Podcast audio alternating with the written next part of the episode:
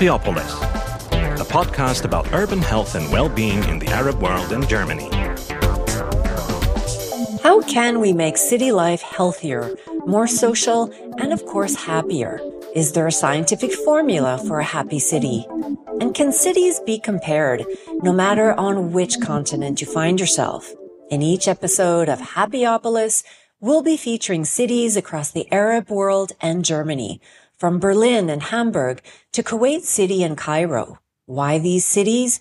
You'd be surprised just how many ideas for a happy and healthy city life they've developed. Solutions that are worth discovering and transferring to your own community. So join me on this podcast to hear members of the Arab German Young Academy of Sciences and Humanities, AGYA, and invited experts as they share their research and innovative solutions. I'm Dr. Louise Lambert, your host, and welcome to Happyopolis.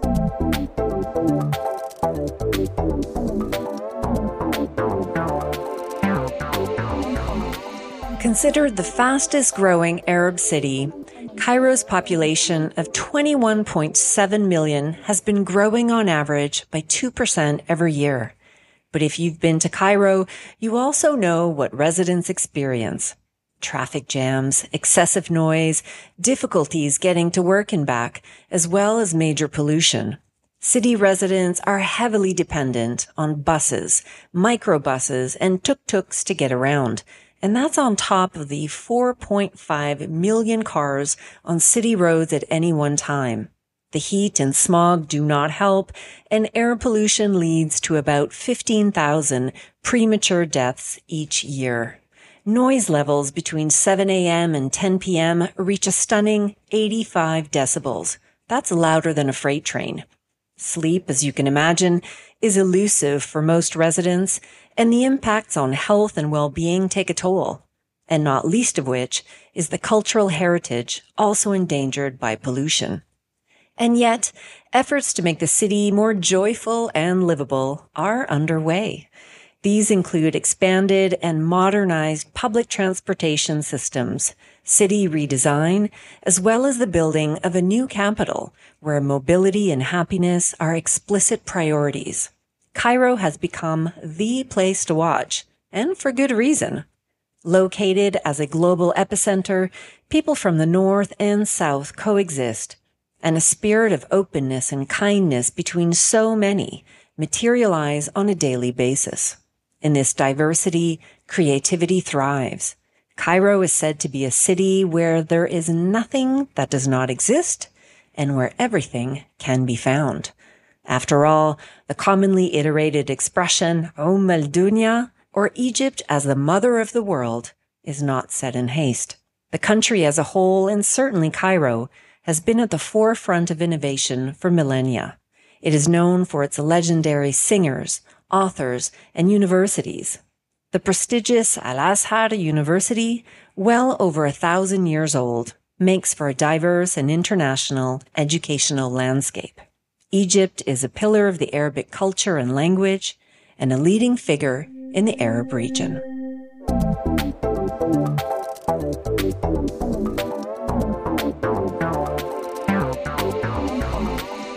How this blend of influences come to life in the capital will be discussed by several guests. To begin, we are joined by Hussam Elokda, operations manager and master planning lead of the Happy Cities Initiative operating in Cairo and other cities in the Middle East and South as well as North America. Welcome to our podcast, Hussam. Thank you, Louise. It's uh, really good to be here and great to talk to you again. It's been it's been a while. Awesome. It's been yeah. a while. Yes. Now we'll talk about the Happy Cities organization in a moment, but to set the scene for our listeners, let's understand the idea of a happy city, which necessarily implies there are unhappy cities. So how would you describe an unhappy city and its contributors? There's a lot of things that contribute to our well-being, right? But at the very basics, there's the foundations of, you know, living, which is having safety, security, shelter, and nutrition. Beyond that, we look at, you know, are you able to feel like you are in control of your environment? So mastery is a really big deal. So when when people feel like you know every time they leave their house they're not they don't have any kind of agency over how their day goes. Um, one day you get to work in, in 30 minutes the other day it's two hours. Um, that's that creates a, a, feeling of unhappiness.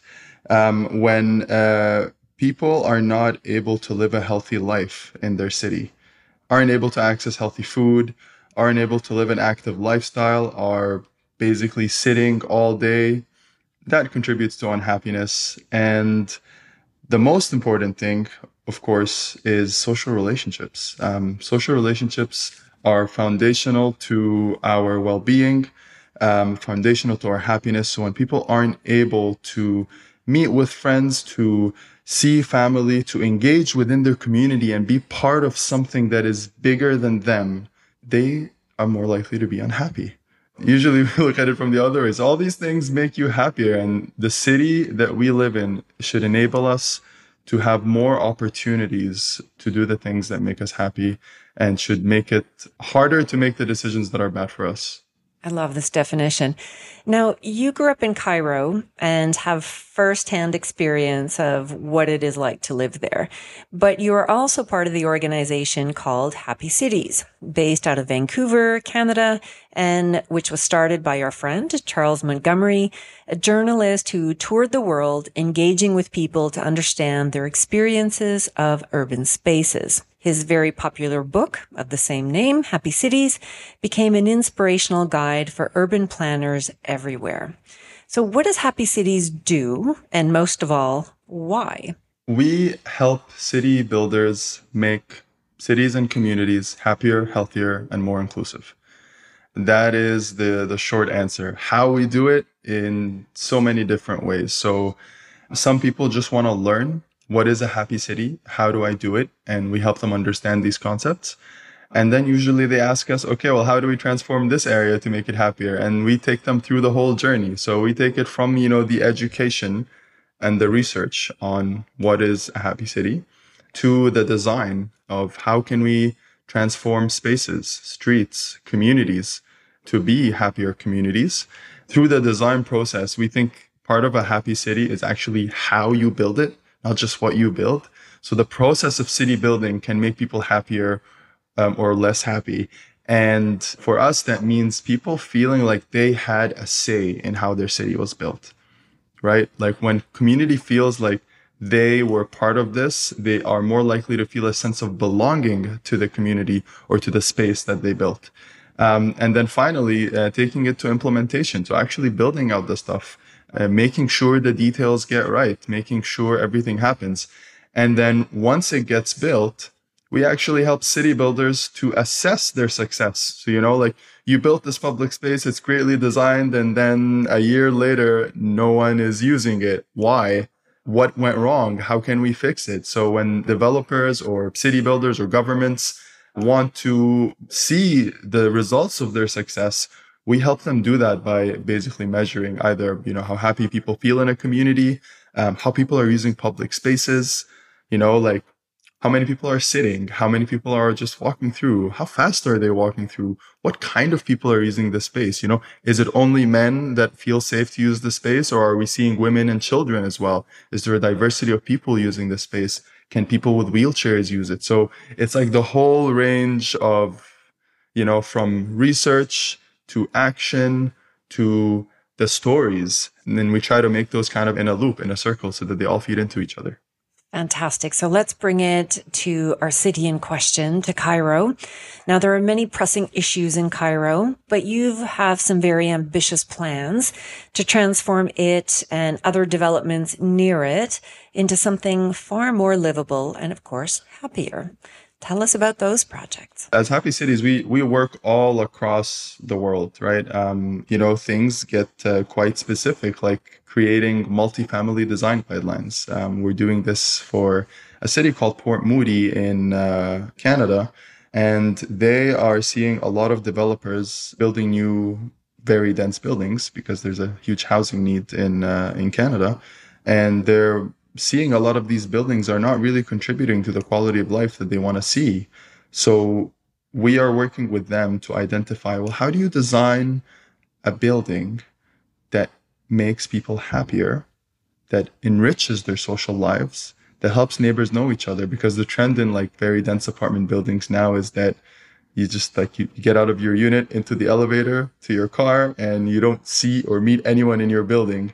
Um, so we are trying to kind of create that village effect in apartment buildings so that the corridors um, uh, are more welcoming for people to stay in elevator lobbies, entrance lobbies, amenity rooms are not just hidden somewhere in the back uh, of the building.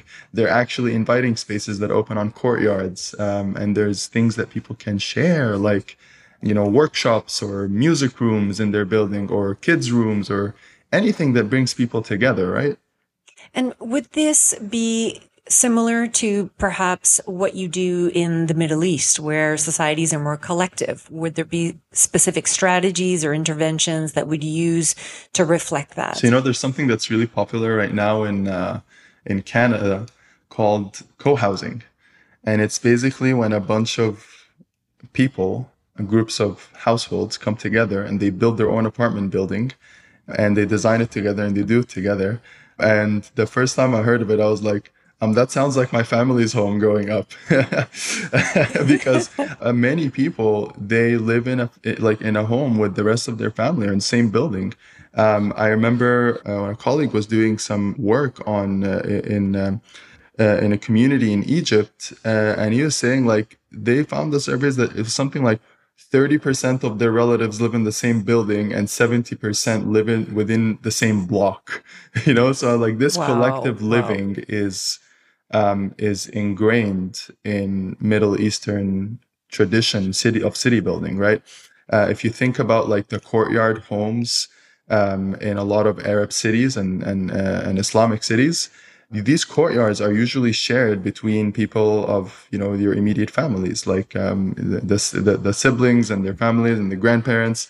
The house I grew up in was my grandparents in the ground floor and then my uncles on each floor and we were on the fourth floor and that was like and we had a little shared uh, shared spaces it was it was exactly like the co-housing experience they have here in Canada but for us it's usually with family in the in the west they people recreated the same thing but with um, with strangers which I actually find also quite endearing as a story Kind of interesting, yeah. Um, so one of the ways in which the Middle East, of course, differs, it's these more collective societies. People live together by default. Doesn't need to be planned. It just is. But there's also the Islamic hmm. cultures. Mm. So I'm wondering, are there ways in which you build or organize or just do things differently when it comes to happy cities around Islam? Um, yeah, I mean, it was really interesting coming from the you know kind of my education and my initial kind of experience working as an urban planner in the west and then coming back to work in the middle east and learning and unlearning kind of so to speak because the islamic tradition of city building is so rich but we rarely re- learn it in school certainly don't learn it in the west um, so it was a it was a journey that i had to to to undergo and one of the things that are so ingrained into uh, into Islamic uh, culture is like, well, of course, the mosque, right? The mosque as the cultural and community space in every single community. There's no real like in Cairo, for example. I don't think there's a bylaw that says that you need to have a mosque within uh, X amount of meters of every household, but there always is. Even if it's even if it's a a small room uh, off of someone's house, right? And that becomes a community space whether it was you know allowed by policy, intentional or not. It, it it is an example of where culture dominates, right? And the one thing you know you, you realize Islam kind of forces that to happen because people need to go to the mosque. Some people go every day, five times a day. Some people just go the once a week. But you know, the, the, it becomes this community space.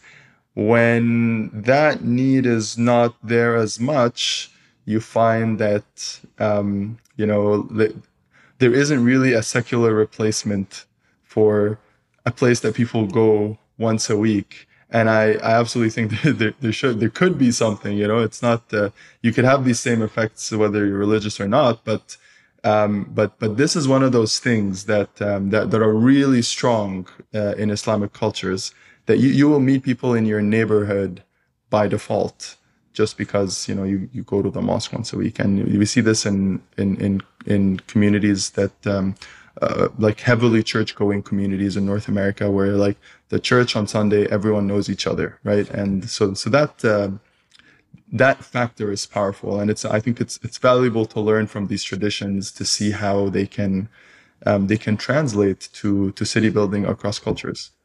Yeah, and again, I think these are great examples of how uh, a building, for whatever purpose, but in this case, religiosity also brings people yeah. together and sort of structures what they do on a daily basis yeah. or uh, weekly, whatever it may the, be. The unfortunate thing is is like the trend of like people are increasingly driving to the mosque every Friday and i keep i keep reminding people that like it's part of our prophetic tradition is actually to walk to the mosque um, and and and every and the, the the prophetic tradition is like every step you take to the mosque you gain more you know hasanat more more more more good deeds. Um, and uh, so so uh, the the the it's it's one of these things that you know we need constant constant reminders constant revivals. The part of community walking to the mosque this is this is such an important part of you know the, the tradition that is an inherently very social tradition so you've collected a lot of lessons along the way uh, whether it's um, where to put a building how much parking to give and, and how much parking not to give. um, and you've done work in cities all over the world. What would be your main takeaways for urban planners, but policymakers as well and other stakeholders in their aims to build better cities? I always like to say that the most important things are often the the boring stuff unfortunately um, I think you you can't talk about urban well-being without talking about walkability, without giving people options, destinations within walking distance of where they live. The moment that someone has to like get in a car to go buy a carton of milk, you you, you lose so much. Um, you lose so much. First, you have to create enough space in your cities for for for all these minuscule trips. You have to create uh, space for them to park um, and the moment you start doing that, the streets become busier and they become less safe, which makes people who are who want to just walk for leisure less likely to do it, which makes parents less likely to lead, let their children roam around their community. Um, and the research is showing that the single most significant uh, kind of city building impact on the strength of social relationships in a community is how many people leave to their daily destinations on foot or on bike or on transit versus how many um, do it by car. Because when you're when you get in your car from your garage and you zoom out of your out of your house no one is going to slam their brake their brakes to say hi to a neighbor right? Like but if you're walking and you your your eyes are meeting you know in the middle east we say assalamu alaikum and and and and e- even that minuscule interaction is so powerful um, that researchers are calling these like weak ties. You know, even just people that you say hello to and you don't really have a conversation to, they have an impact on our happiness.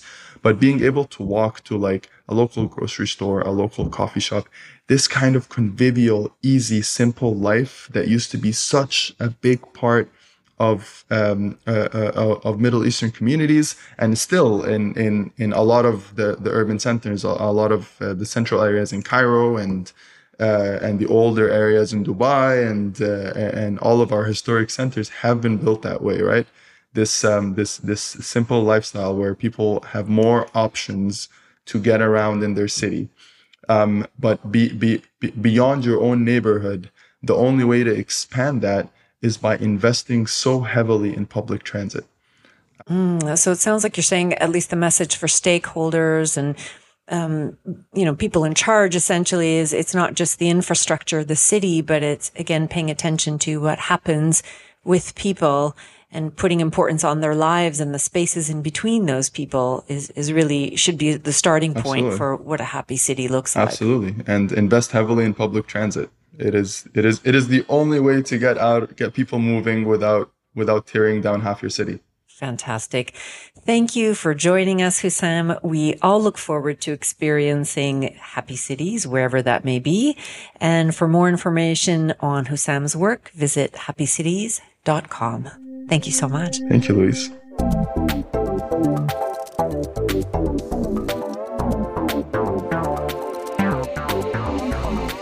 We are joined by AGYA member Maha Nasser, who is joining us from her car on the way to work as a professor of pharmaceutics and industrial pharmacy at the Ain Shams University. Now, Maha, you drive every day in Cairo. Tell us what that experience is like and how it impacts you. Good morning, AGYA. I'm joining you today for my trip to work from my home, which is in the fifth settlement, which is a quiet area in New Cairo. But then my work is in El Abbasiyya, which is in the center of Cairo, which of course is very crowded. And if you ask any Egyptian if the driving is an enjoyable experience, it's definitely not. Because as you all know, Cairo is very, very busy. It's very lively. Unless you go to work at like 1 a.m. or 2 a.m., then it should be fine or not.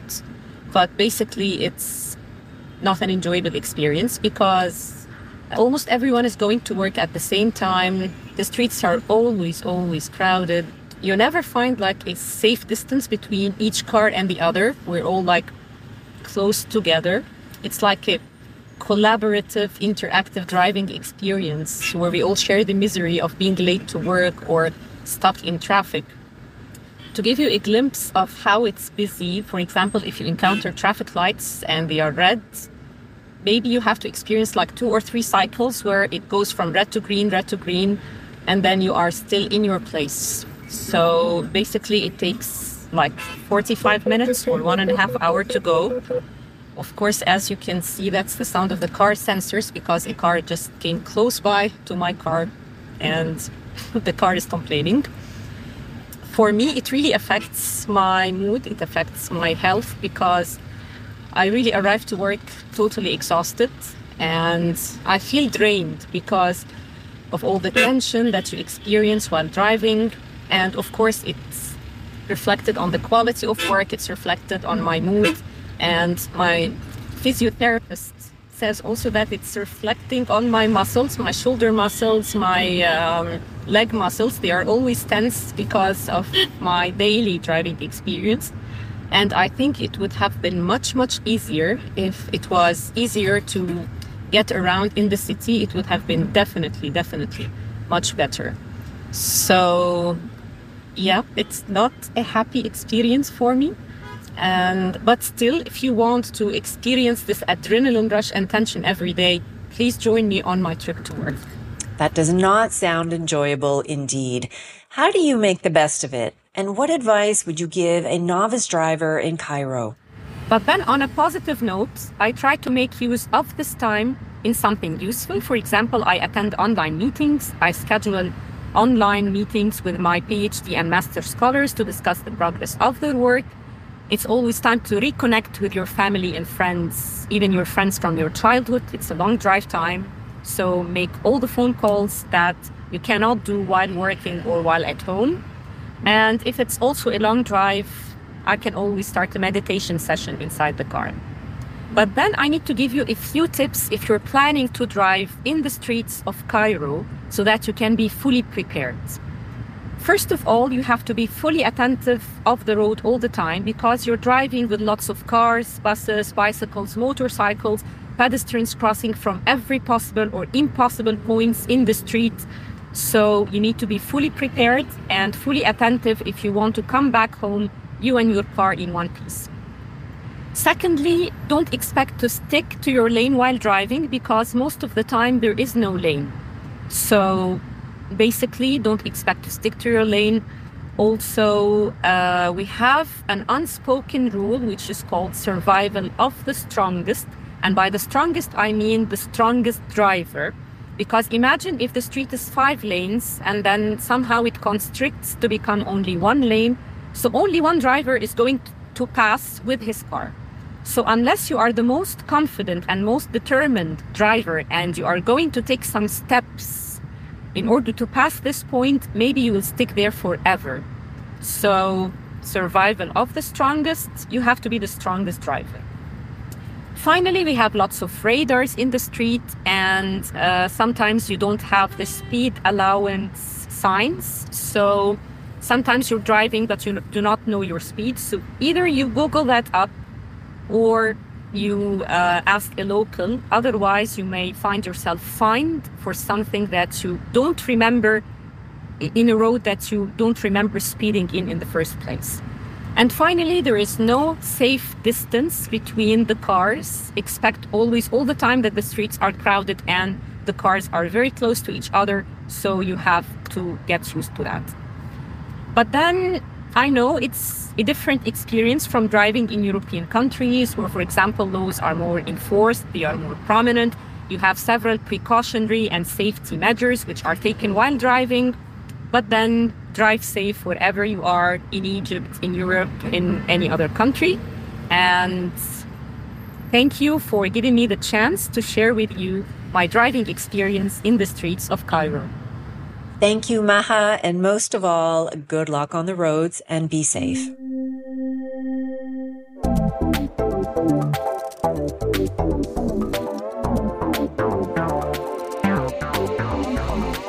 To help us understand what is happening in terms of urban mobility in Cairo, today we speak to Mohammed Hegazi, director, principal, and co-founding partner of Transport for Cairo. He is an applied urban data scientist, policy entrepreneur, and avid cyclist. Welcome and thank you for joining us. Thank you for having me. On your website, transportforcairo.com, you have a great photo where there's a tall fence and on one side, there is a heavily congested road with three, maybe four, it's hard to tell, lanes of heavy traffic. And on the other side of that fence, a completely empty rail or metro track with zero movement. Can you tell us about that photo? Yes, that photo is like from the Giza neighborhood, and that is the railway track. Uh, it's pretty old. Egypt has one of the oldest railway tracks in the world. We're talking late 19th century, the network and it's getting revamped now to start to be used more actively. And it really shows us how in a lot of African cities, the road infrastructure is completely overwhelmed, particularly by private vehicles, which take a lot of space. Whereas the public modes of travel, the trains that we share or the buses that we share are really what we need to get through this congestion and start having functional livable cities. Now, you also include the tagline on your website, use data, design solutions, help people. Very concise. I love it. What does this mean and how does it play into the aims of the organization? So let's take a look at our namesake, Cairo. And we work there, but we also work all over the African continent, east, west, north, and south. And if you look at the cities that are coming up, it's a unique time in history it's the first time that cities are urbanizing, societies are urbanizing into cities before the industrialization process takes place. So we tend to urbanize in a very different fashion than cities in the West, in Europe or Northern America. It tends to be flatter. It tends to be more widespread. It tends to be less planned. So a city like Cairo that goes like by 23, 24 million people now and it is growing, I kid you not, by 800,000 citizens a year. That's the size of a medium size European city every year added on top of it. Well, where do you start? Where do you go from there? And this is where we really think one needs to be very targeted in using data to create the best decisions possible to guide this planning, understand what is happening, but also model what can take place and intervene accordingly. Because the reality of urbanization in Africa is that unlike anywhere else in the world, it is outrunning us. We'll never be fast enough for it. So we need to outrun it by being very targeted through the use of the best technologies that we have. So, can you share some of your success stories in Cairo? What is it that you've accomplished so far? So, what we do primarily is we get into a city and we map the entire public transport network that there is. And public transport is important. It covers buses. It covers mini buses that are not run by the city. This organically growing sector, sometimes called informal transport or popular transport. It covers the metro. Cairo has three metro lines. They're the densest in the world. It covers everything that people take to go to work and back every day. That's not a private car or a private motorcycle. And this map is a giant database. It allows us to see how neighborhoods are connected. It allows us to calculate how much time it takes from one area to another. And it allows us to get a lot of qualitative understanding because we send a team of equally males and females to ride these modes professionally day in, day out to create this rich map that we then use for planning. So what are our biggest successes? I would say that we're helping the city, the Ministry of Transport, the international organizations that fund the majority of our public transport plan better. We helped the World Bank. They came to us a couple of years ago and were like, what's the best place to make an intervention in Cairo?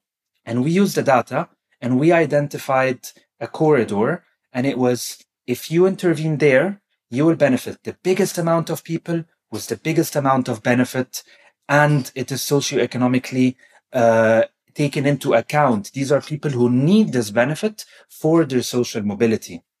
Uh, other projects, planning projects like that, until it ultimately shapes the user experience. So providing this data to the users through trip planning apps, Google Maps, for instance, where the providers of the data there, but also in the physical hardware. So I think the project that I'm quite proud of is our collaboration with the Cairo Metro and the design of the maps that are in the network that guide people to use the system, access the neighborhood around it, and feel empowered in using a better public transport system.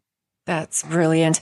And on the human front, transportation is something that most of us take for granted until we no longer have access to it or never had it in the first place and now do. How has this changed the lives of people and whose lives has it changed the most? That's a brilliant question. So, if you look at the transport networks in the developing markets we're covering here, the transport system is as much a system of the producers of transport as it is of the users of transport.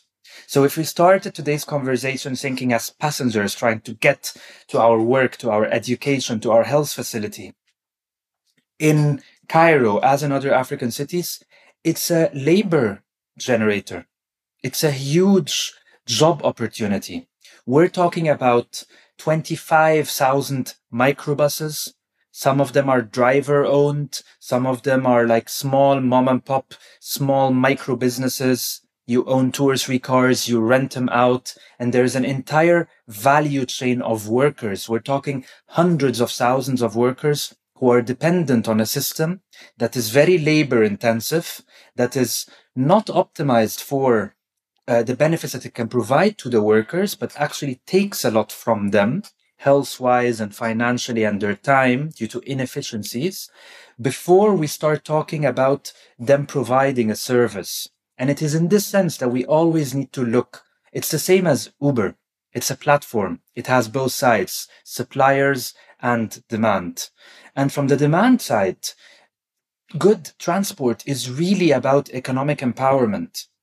And it's really about fairness, justice. I grew up in a neighborhood in Cairo that has access to the Cairo Metro, which is a big state funded project in uh, seven years ago, it used to take 93% of every dollar spent in the country for public transport. It was this single metro line in one city. And it makes me lucky for the cheapest fare on a per kilometer basis. I can access so many jobs. And that's what our data driven research shows. So many opportunities. It empowers me. But people who are lower on the socioeconomic spectrum, people who have structural hidden disadvantages living in outside areas need to travel an hour, two, two and a half hours to get to start their working day somewhere. And this is really the kind of structural fairness that can be embedded through an effective public transport system. Transport for Cairo um, also emerged because of a need in urban mobility across an established city. Um, but what advice would you give city planners developing new cities or expanding new areas of cities so that services like yours are integrated and seamless? Absolutely. Well, the first thing is we need to distinguish between the context because cities are not all the same an American city or in Canada is a very different urban starting point and uh, zoning laws and the shape of what ought to be in the end than a European context where you're really talking about optimizing what is happening there than an Asian context, which is about a lot of density. You have a lot of people moving to very big cities that are on small spaces versus African cities, which are just outgrowing all the projections faster and more uncontrolled. So you need to pick the context. Now, if you're going to create a new neighborhood, design it around public transport. No, it's not about the public transport. Actually, even though I map it, I prefer to take my bike. It's such a better user experience. It's so much healthier for the city and for myself. And in an age of climate transition that we are in and the issues that are being thrown at us, the need to mitigate, to pollute less, but also to adapt to a changing environment. This is what I would plan for. How can people's trajectories that they do regularly, and that is the commute to work or the commute to educational establishments, be it a mother taking her child in the morning, a parent visiting an older parent, a grandparent socially, or just seeing friends. And it's really planning for that. So you have a great neighborhood. Uh, the name escapes me in the north of Vienna. And this one has a railway connection to downtown Vienna. It's 20 minutes, which is faster than a lot of neighborhoods inside the city. And yet the entire area is designed around active mobility, walking and cycling. So you can live your life on a bike until you park it in or take it with you on the railway to get into the city. And then you have access to everything that the city provides you access to. And this transit oriented development from a vantage point of time is what needs to happen. And I stress on the time because a 20 minute commute is an order of magnitude different from a 40 minute of commute. If you spend more than an hour a day commuting, your chances of divorce and obesity and lower quality of life are multiplied. We don't want that. And this is why uh, thinking from a time element, how much time does it take me to do what I need to do? Is really powerful. And I love what you've said. It's not just about transportation, but it's thinking about what do people need? So really taking a human centered approach and expanding from there versus infrastructure approach and then trying to fit it on people. So I, I love this. Um, to end our interview, I'd love to hear how you think progress in urban development or sorry, urban mobility will change not only Cairo's future, but cities as a whole. Oh, absolutely. Because if you look at every city coming out through every age, it is a function of the transportation technology that was there when the city was built. And this is why European cities tend to be so pedestrian friendly at their cores because of the time that they grew and because that shaped in a lock in the trajectory for the long term. Um, and this can be positive, but also negative. So let's take, for instance, uh, the townships of South Africa. So if you go to Cape Town or to Johannesburg, you have the townships that were constru- constructed during uh, the area of apartheid, difficult times, to literally separate their inhabitants from the city. But now they're very active, vibrant communities. People live there and they still go to work. So, and intervention that took place there, the bus rapid transit system, failed financially because it was imported from a different context with a different history. But now we're seeing some very inspiring work. The minibuses I talked about earlier, these 14 seaters, they're amazing. You get in them in the morning, you have a seat, you drive, it's a long distance, but this is a historical inheritance, and you arrive So if you look at the time element, it will take us 30, 35 minutes, which is okay. And there is amazing work taking place there, supported by the World Bank and the South African Development Agency and other local entities. Very important to have the local control of the process on professionalizing these services. And the outcomes, they're magnificent. We're talking the same amount of workers, 20 vehicles instead of 28 uh, the owners, and you're talking a widow of 30 years who owns a vehicle and it's her sole source of income. This matters. Becoming a shareholder, getting paid dividends instead of having to wake up in three in the morning to change a spare part. This is life changing for families. The drivers working eight hour instead of 12 hour shifts and getting benefits and starting to become part of the formal economy, paying taxes, and it is profitable. How the hell does this happen? It sounds too good to be true. Well, the reason is this professionalization of the system got rid of so many inefficiencies that are there, so many inefficiencies that we can see through our data. In Cairo, we could prove that these informal networks left organically as they are are gender unsensitive. They systematically benefit the travel trajectories of men over women. So it's these kind of local interventions that when we scale will allow us to live with what we are given in terms of urban form better, but also adapt to a changing world. Because we need to remember, we need to electrify, we need to decarbonize. So get transportation right, get cities right, and get well-being right as the outcome. Thank you for being with us today. Thank you for having me. On our next podcast, we will join you from Hamburg, Germany's most important and largest port city, where we'll talk about the concept of fab cities, as well as the curious concept of second cities. Make sure to join us to understand why less well known cities might, in fact, be the most interesting. Don't miss it. On behalf of AGYA, the Arab German Young Academy of Sciences and Humanities, I'm your host, Dr. Louise Lambert, and you've been listening to Happyopolis, a podcast on the best of urban health and happiness from cities like Berlin and Hamburg to Kuwait City and Cairo. AGYA brings together excellent Arab and German scholars across 23 countries to jointly address shared challenges and develop solutions through sustainable research cooperation. To learn more about the Academy, visit us at agya.info. Happyopolis is a podcast by the Arab German Young Academy of Sciences and Humanities, AGYA, in cooperation with Charité University Medicine Berlin. To learn more about the Academy, visit us at agya.info.